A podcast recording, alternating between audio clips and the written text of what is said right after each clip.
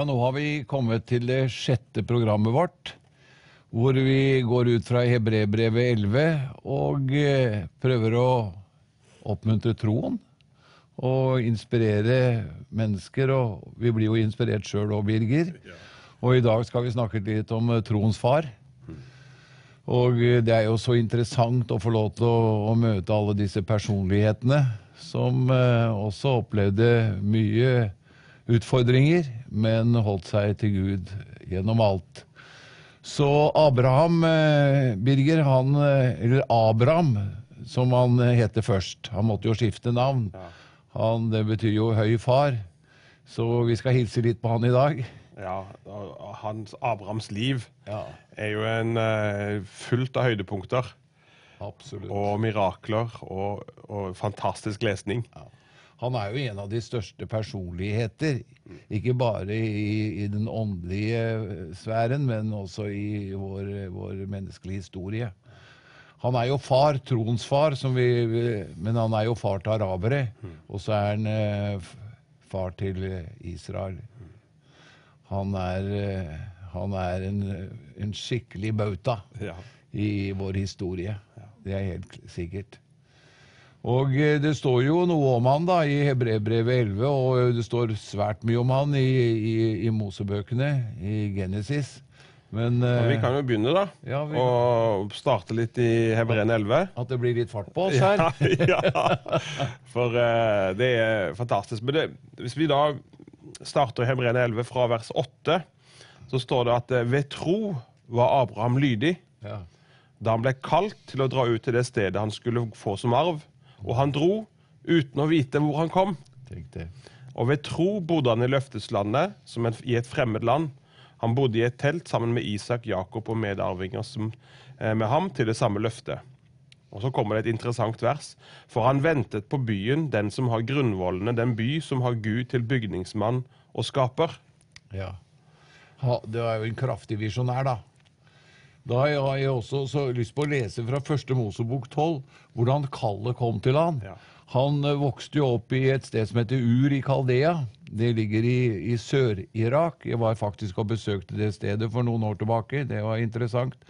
Og sto oppe på dette fjellet som eh, de hadde bygd til måneguden. Det har de sikkert brukt hundrevis av år for å bygge opp.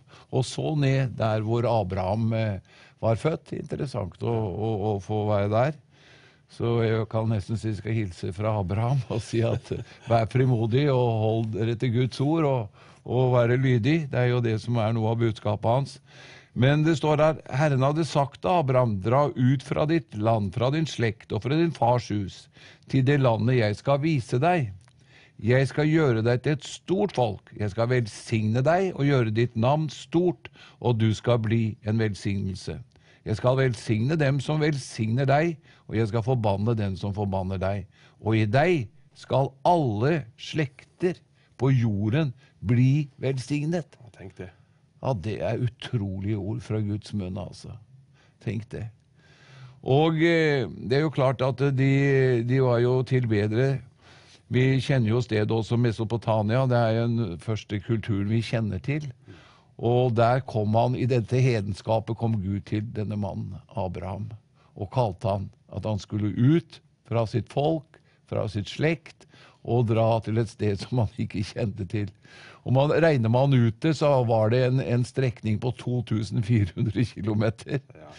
Ja, Men når Gud kom til Abraham, så var han jo ikke en eh, Guds Han tilba jo ikke den Gud som eh, Bibelen beskriver. Nei, Han var en soltilbeder. Han var det. Ja. Og måneguden var kanskje noe av det, det sterkeste der. var det. Så det var jo et hedenskap uten like. Og så kommer Gud til Abraham og kaller han. Ja. Og så er det lydig. Det, det som du finner ut av det Han klarte ikke helt å løsrive seg fra familien sin, for det var eh, Vi finner senere at Tara, som var faren hans, hadde mye av initiativet. Men når Tara døde når de bodde i Karan Karan betyr svidd, han skulle jo ikke bo der. Enkelte steder er vi på ste eh, oppholder vi oss og kjenner Vi er ikke helt i Guds ledelse her, eh, Birger. Nei. Nei, det er ikke her akkurat vi skulle ha vært, men han ble der nordmenn når Tara døde. Så kom Guds kall til ham videre, og så kom han til Kanaan og bosatte seg i, i Hebron, i Mamreter i Bintelund. Ja. Det er et nydelig ord. Hebron betyr fellesskap, og Mamre betyr fedme. Så bor vi i, i fellesskap med Gud, så begynner vi å vokse og, og er Fed, Gud. fedme er et bilde på salvelsen og Ja, gudsnærværet. og- er det. Ja. Er det. Så eh, det var, det, det var litt, av en, eh, litt av en tur. Men han hadde sine store ups, som var kjennetegner livet hans, men han hadde også sine kraftige kamper. Men tenk det når han kommer tilbake igjen til kona si og skal fortelle at nå skal vi ut på tur. Vi snakker jo om tro. Eh, og, og tro Hvor skal vi igjen, sa Sara? Hvor skal vi igjen? Ja, hvor skal vi dra? Vi må pakke sammen alt vi har, for nå skal vi dra. Ja, Med alt vi har. Alt sammen. Okay. Og han var jo en, han var jo en velholden mann. ja, var det. Og så, og, så, og så begynner vi å pakke, og så lurer kona på hvor skal vi hen. Har ikke peiling, sa Bra. har ikke peiling. altså, det, er, det må ha vært et interessant familieråd. Ja, oi, oi, oi.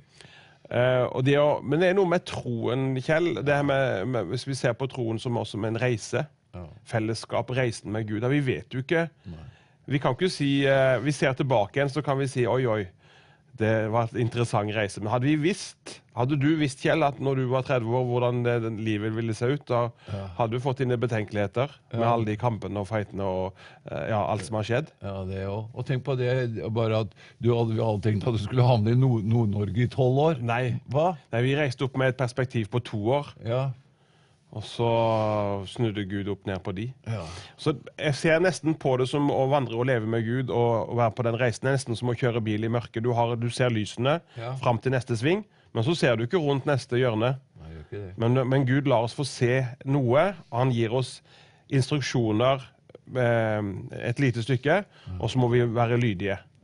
Og det var det som var nøkkelen i Abrahams liv. Og da kommer lyset fra hvert sted. Ja. Han kunne, han kunne jo be enkelte ganger Gud, la meg få litt større lys og perspektiv på veien fremover. Ja. Men han gjør som det sjelden, det. Veldig mange stopper her, for de kommer ikke på en måte fra punkt én, fordi at de vil ha hele, de vil ha hele reisa. Ja. Kontroll på alt. Ja. Eh, men, men det vil de ikke få. Nei. Men Abraham var lydig når han fikk beskjed om å pakke og dra til et land jeg skal vise deg. Han fikk ikke adressa, men du skal bare begynne å dra. Det er, det er denne med troen, den risikoen igjen. Det er det. Og at han var, var villig og fikk med seg Sara. Men han fikk jo med seg en hel del av familien også, som jeg sa, til å begynne med, i hvert fall. Så det var, det var eh, utrolig tilbydighet og overgivelse. Og, det er jo noe med dette med troen òg, at man, man, man, det er full tillit til Gud. Mm, det han sier. Ja. Og det er jo det som er kjernen i å leve og vandre i tro. At har Gud sagt det, så, så, så tror vi det. Ja, så er jeg trygg, fordi han er den som har kalt meg. Ja. Og det, jeg har jo aldri tenkt at jeg skulle bli predikant. Aldri. Var aldri mine tanker. Nei. Så kommer Gud og kaller en, ikke sant? Ja. Og, og, og så er jeg glad for at han gjorde det. da. Hadde det vært en menighet, så hadde det vært litt annerledes. Men, men da har han ansvaret hvis jeg holder meg til han. Ja. Og ser hans nåde og barmhjertighet gjennom mange år. Han dro uten å vite hvor han skulle. Så det, det er Vi snakker sikkert til noen, og, og, og vel, hele livet er jo slik at vi må ta nye steg for å holde oss Altså Skal man holde varmen, så må man jo bevege seg. Ja. Og skal man beholde livet, så må man begynne å, å holde deg selv i form mens du praktiserer evangeliet. Det er det, det som er utfordringen, og det er, det er korsets budskap. Ja. Og troen den, den, den krever ikke noe annet enn det som Gud har sagt. Gjør ikke det. Den nærer seg bare med det som Gud har sagt. Med Guds ord, med Guds løfter. Ja. Den Troen er ikke avhengig av å ha full kontroll på det menneskelige planet. Den, eh, den tar ikke hensyn til det, egentlig. Nei. Det er derfor vi kjenner på den spenninga og den, eh, den, eh, den usikkerheten for det menneskelige kjødet, på en måte. For den vil kreve sitt, sine budsjetter og sine regnskaper, og alt, alt skal være på kontroll. Men, men troen krever bare det Gud sa. Har Gud virkelig sagt, kommer djevelen da. Men vi vet at vi vet at Gud har talt. Det gjorde Abraham. Ja, der, der er vi inne på kjernen. Ja.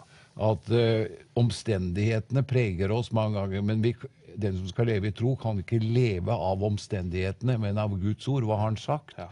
Og så leder han oss personlig. Vi vet at eh, hva han mener om frelse og dåp og sånn, og sånn, det er jo klart i Bibelen.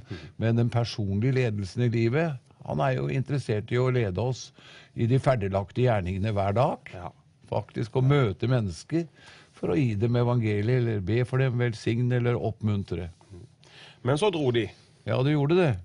Og så kom det at det ble hungersnød i landet. Og hva skjedde da? Da, da, da dro han til Egypt.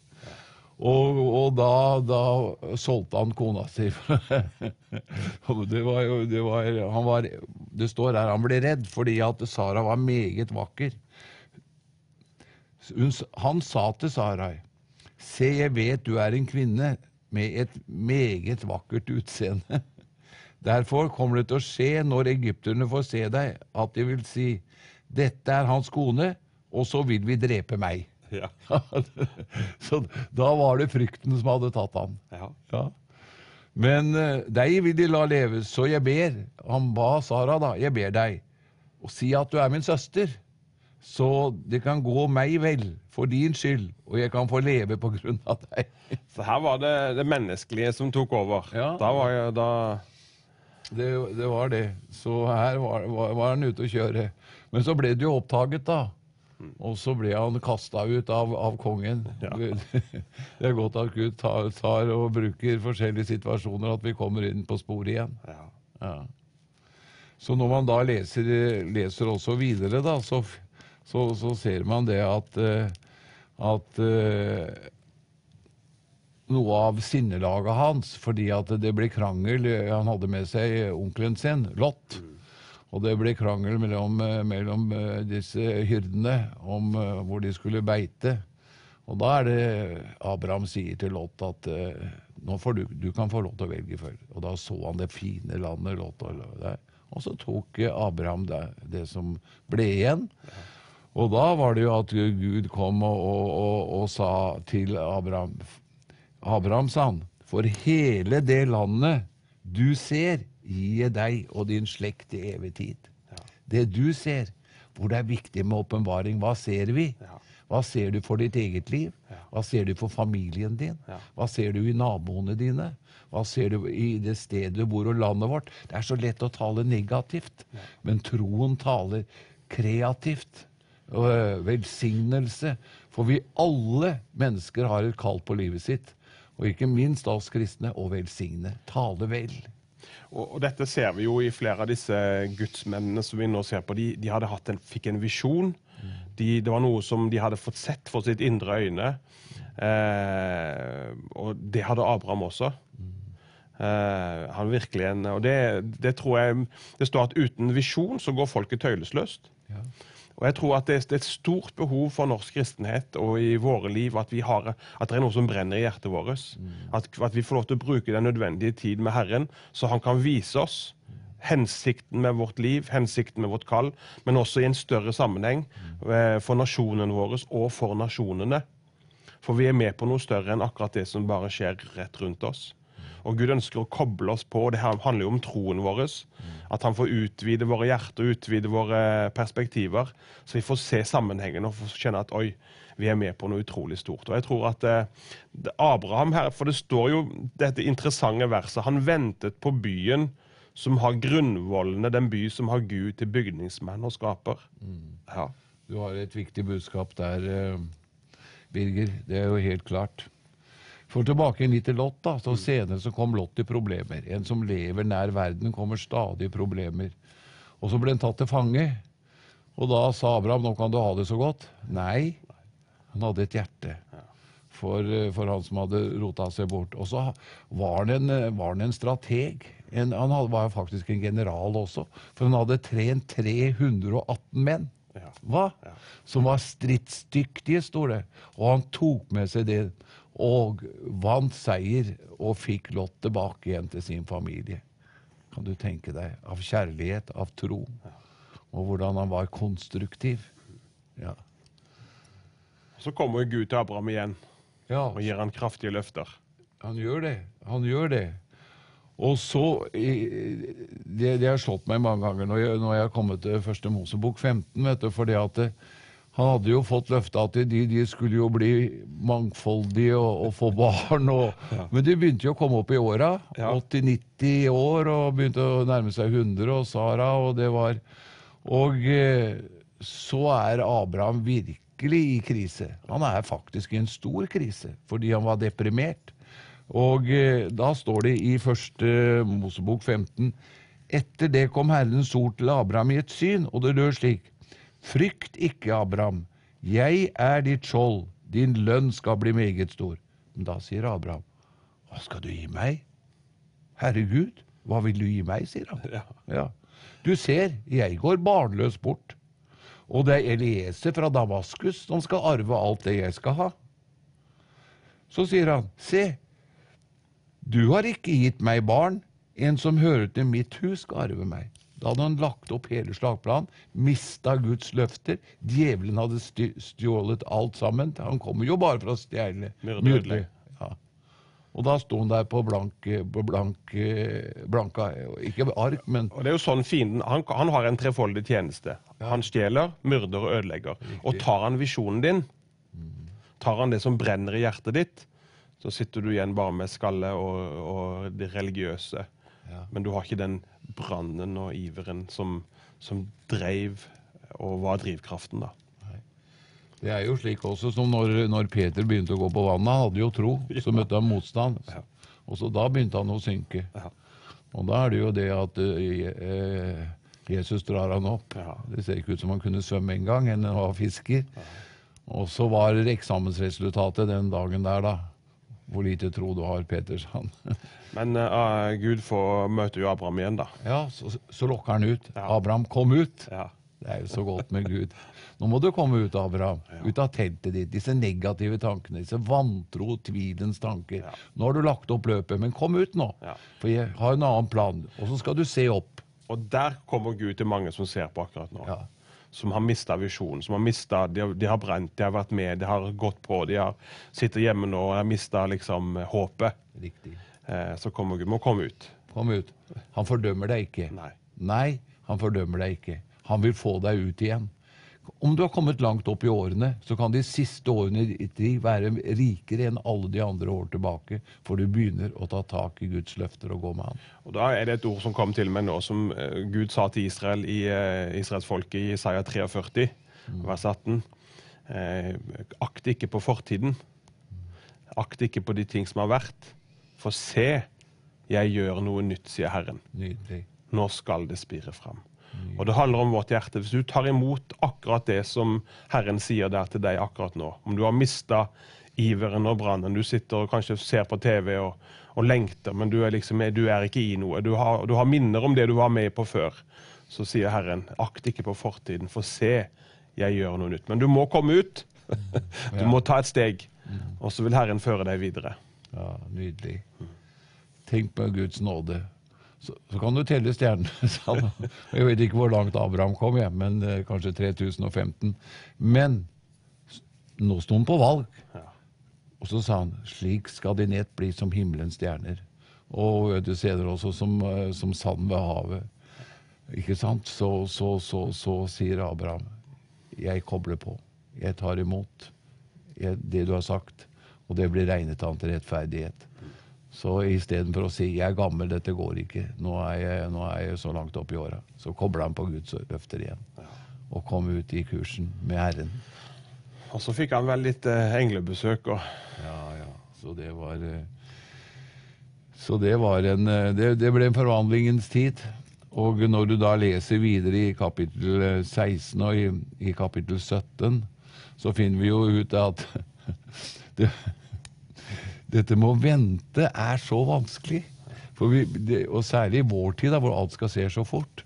Så Sara tok jo initiativet da, til Abraham at ja, det, det, det, nytter jo ikke, vi får jo ikke noe barn. Jeg, jeg er jo gammel nå, så nå kan du gå inn til tjenestekvinna. Vi må hjelpe Gud litt. Vi må hjelpe han. For så vi må døtte litt på Gud. Ja. Han var litt for ivrig. ja. Så kan du jo tenke deg, så ble, ble Ismail født. Han gikk inn til Hagar, den egyptiske kvinnen. Og så fødte de en, en sønn som heter Hagar. Det ble jo en voldsom smerte i Abraham sitt liv òg, Ja, ble det. når han får beskjed om at han må Ja.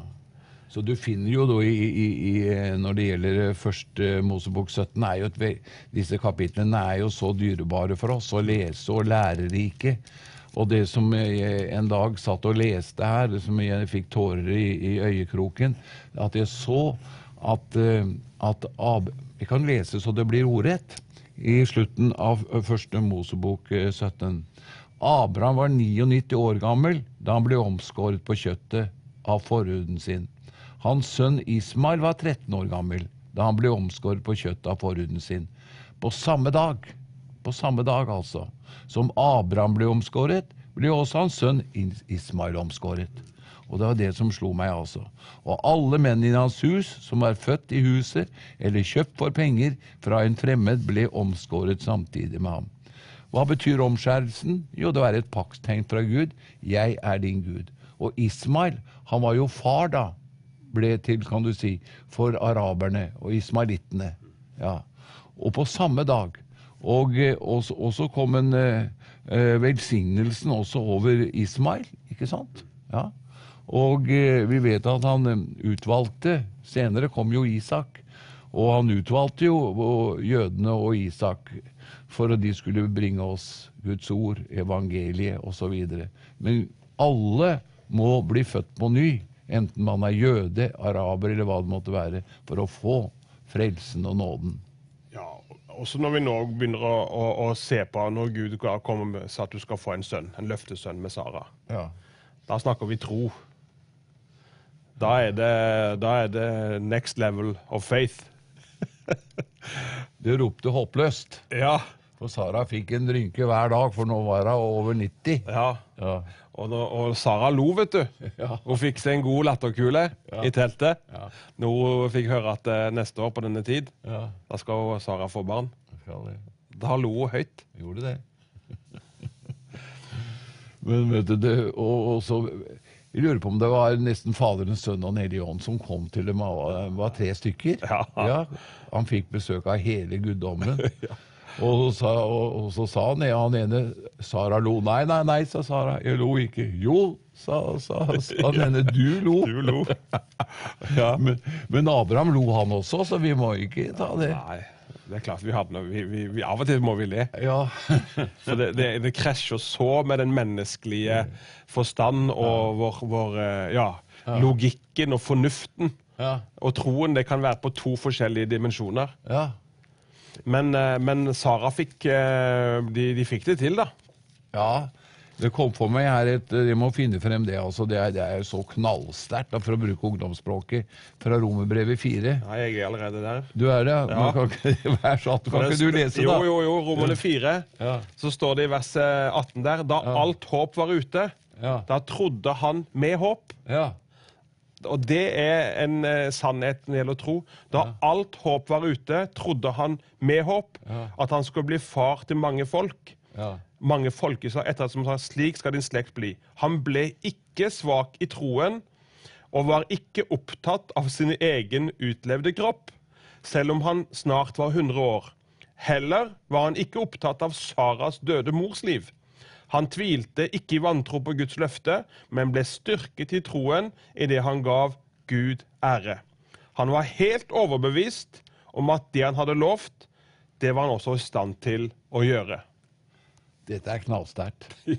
Omstendighetene var null og minus 20, får man si det. Men Guds løfter holdt fast på Guds løfter og priste Gud for det Gud hadde lovt, var han mektig til å gjøre. Og der ligger altså seirene i våre liv. At vi ikke lar omstendighetene presse oss, og det gjør det enkelte ganger, men vi fikk nåde til å holde fast på Guds ord. Da alt håp var ute, Kjell, Ja, da trodde håp. han med håp. Ja. og, og, og, men de hadde rett fokus, og fokuset var på Guds løfte. Ja. Ja. Og tro er full tillit. Og full visshet om det som håpes. Ja. Ja. Nå tror jeg at vi faktisk er på slutten av, av dette programmet her, men vi må jo fortsette. Ja. For nå begynner det å bli skikkelig spennende. Så eh, da møtes vi til det syvende programmet om ikke så lenge. Gud velsigne deg.